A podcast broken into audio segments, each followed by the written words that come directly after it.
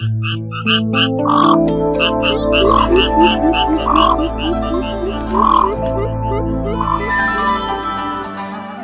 cũ cảnh xưa.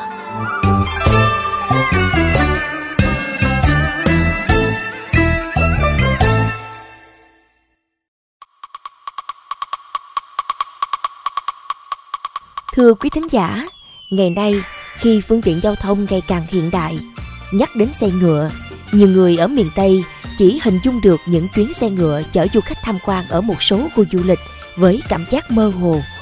Còn đối với những ai đã từng ngồi lên chiếc xe ngựa khi còn là một trong những phương tiện giao thông chính, ắt hẳn những ký ức khó quên lại ùa về trong tâm thức. Hôm nay hãy cùng chuyên mục Người cũ cảnh xưa lần theo dấu cổ xe động mã ngày nào để hình dung về những ngày lộc cọc len keng xuôi ngược trên những hành trình miền đất phù sa.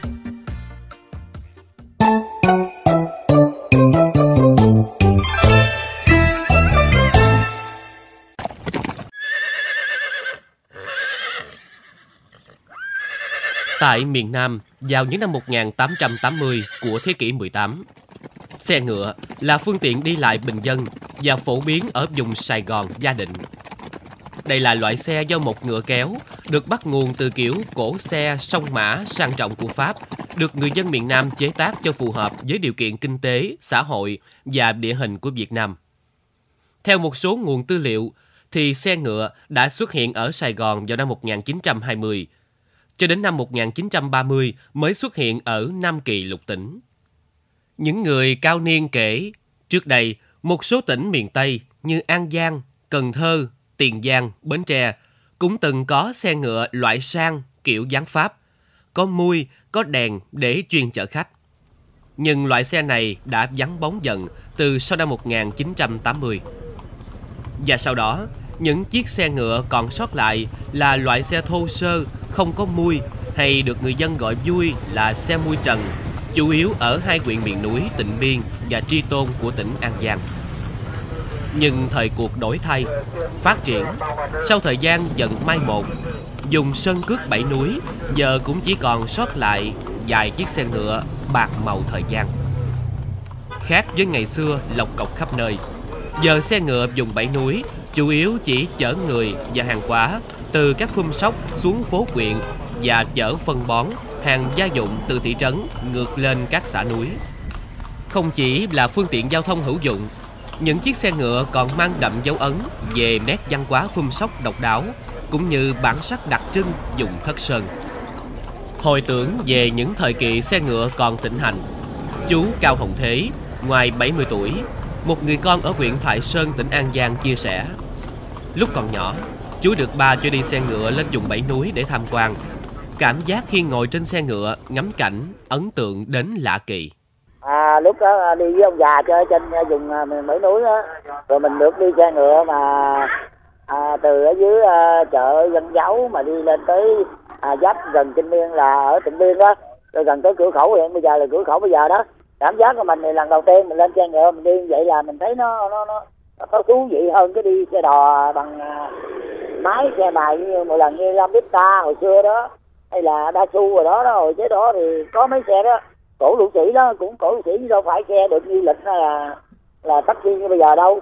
Nhưng mà mình lên ngồi xe ngựa thì mình thấy nó nó, nó nhàn hơn cái đi xe đó. Xe ngựa đó là thoải mái lắm. Mà ngựa sải ngựa sải mình ngồi trên xe mình thấy nó nó nó nhàn dữ lắm kìa. Rồi nó sải theo nghiệp của nó nó sải nó gục gục gục gục gục cái móng của nó dưới ờ, uh, lộ đó. Cái này lắm à. Về sau, khi những chiếc xe máy ồ ạt xuất hiện ở Việt Nam, nhiều người đã cải tiến xe lôi đạp thành xe lôi máy. Trẻ con ngày xưa thường chạy theo những chiếc xe ngựa trang trí lộng lẫy, nào pano, áp phích để xin tờ quảng cáo về truyện phim hoặc tuần cải lương sắp trình chiếu. Này những hình bóng ấy đã đi vào quá khứ. Nhưng mỗi lần về tri tôn, nghe tiếng nhạc ngựa, nhiều người lại cảm thấy nao nao như được sống lại một thời tuổi thơ êm ả. Giống như chú Cao Hồng Thế, chú Phạm Văn Lộc, quê ở Ôn Môn, Cần Thơ, cũng nhớ mãi cái cảm giác lân lân thú vị như vậy khi được ngồi trên chiếc xe ngựa thuở thiếu thời. Chú Lộc chia sẻ. Ban đầu thì mình sợ, à, nhưng mà sau đó chạy rồi cái mình thích, mình thấy nó hơi thích thú một chút, thấy lạ lạ thích, lọc cọc lọc cọc lọc cọc nó sải đó. Rồi cái móng nó nhịp với cái, cái, cái lộ đó. Lọc cọc lọc cọc lọc cọc rồi đó. Nó cũng có cái thú vị của nó đi cũng vui thì cái lạ về nó là cái gì lạ là mình thấy nó vui nè. À. Không chỉ đi xe ngựa ở vùng bảy núi, chú Phạm Văn Lộc còn nhiều lần được đi xe ngựa ở thành phố Cần Thơ. Khi xe chạy, người cầm cương thường bóp còi bi bo, lại còn gắn thêm chuông hoặc lục lạc ở trên cổ, phát ra tiếng len ken, nghe rất là vui tai. Hồi đó xe cộ còn hạn chế. Ở Cần Thơ, bãi xe ngựa vẫn còn xuất hiện nhiều nơi để phục vụ hành khách đi lại trong vùng. Chú Lộc kể tiếp. nhà chú ở môn á lúc đó là ở đó nó có chiếc xe máy hai chiếc xe ngựa Vì tình trạng lúc đó xe cộ cũng khó đi nữa rồi nó đậu ở trước cửa nhà chú á đậu ngoài lộ và trước cửa nhà chú á nó đậu đó để chở khách đi từ đó đi dài ra ba xe đi bến đò đu đủ này kia nó dài dài đó vậy đó chú với mấy thằng bạn luôn bao nó bao nó chở vòng vòng vòng vòng chơi. Lúc đó là giải phóng rồi đó. Dù được nhiều lần ngồi sau xe ngựa, nhưng chú Phạm Văn Lộc không thể nào quên kỷ niệm lần đầu tiên ngồi trên lưng ngựa khi gặp phải con ngựa bất kham, khiến chú Lộc bị một phen hú vía nhớ đời. Chú kể lại. rồi đi cái dọc đường cái con ngựa nó kêu bằng gọi là nó trứng đó. Trời đất ơi nó phóng. Nó nhảy nó phóng từng từng nó không có chịu chạy đi chạy đi nữa nó trứng nó phóng mà mình nhịn nhịn không kỹ là té đó. Nó phóng nó phóng lên cái cái, cái xe mình bật ngửa lên vậy đó. Nó cắt cái đầu lên á. Rồi hơn là nhờ chú Vịnh mỹ chú chú Vịnh chân chỗ cái hai bên thành xe mà nó nó có cái cái khu cái cái đố đứng đâu đứng đâu đứng đứng gì nè. Chú hỏi chú Vịnh bị nó chạy chú ghê nó hồi đó đâu như sợ lắm chạy chú ghê quá. Rồi một hồi cái ông mà điều khiển cái xe ngựa đó không rõ về ông làm sao đó một hồi bắt đầu nó mới chịu chạy. Để có được chú ngựa dũng mãnh, chinh chiến trên khắp nẻo đường thuận lợi. Thường những người đánh xe ngựa, hay còn gọi là xà ít, khi đi mua ngựa, họ không để ý đến ngựa ốm hay mập, mà thường nhắm tướng ngựa, chân cao, mình thon, mũi khô, mắt ướt, hay có xoáy ở tai, và tai rất thính, hoặc ở gối con ngựa có đủ bốn xoáy. Người sành ngựa gọi là tứ mục trung đồng, rất là quý hiếm, còn gọi là thiên lý mã. Người đánh xe ngựa bao giờ cũng chậm rãi, thông dong và nhàn hạ, không có vội vàng, khẩn trương như các loại xe cơ động. Những người khách ngồi trên xe cũng không có gì hối hả cả. Họ cứ râm ran hết chuyện này tới chuyện nọ. Ngày nay, khi các phương tiện hiện đại dần thay thế, những cổ xe ngựa ngày xưa cũng lui dần vào quá khứ. Tuy nhiên, không ít người vẫn chưa từng được đi xe ngựa lần nào, cũng muốn trải nghiệm cảm giác ngồi trên xe ngựa. Vì vậy, ngày nay có nhiều khu du lịch tại miền Tây đã tận dụng cải biên những chiếc xe ngựa để chở du khách tham quan lòng vòng khu du lịch như là một nét đặc trưng riêng để thu hút du khách. Đã từng được ngồi xe ngựa trong một chuyến du lịch, chú Phạm Tấn Vui, quê tại chợ gạo Tiền Giang, chia sẻ.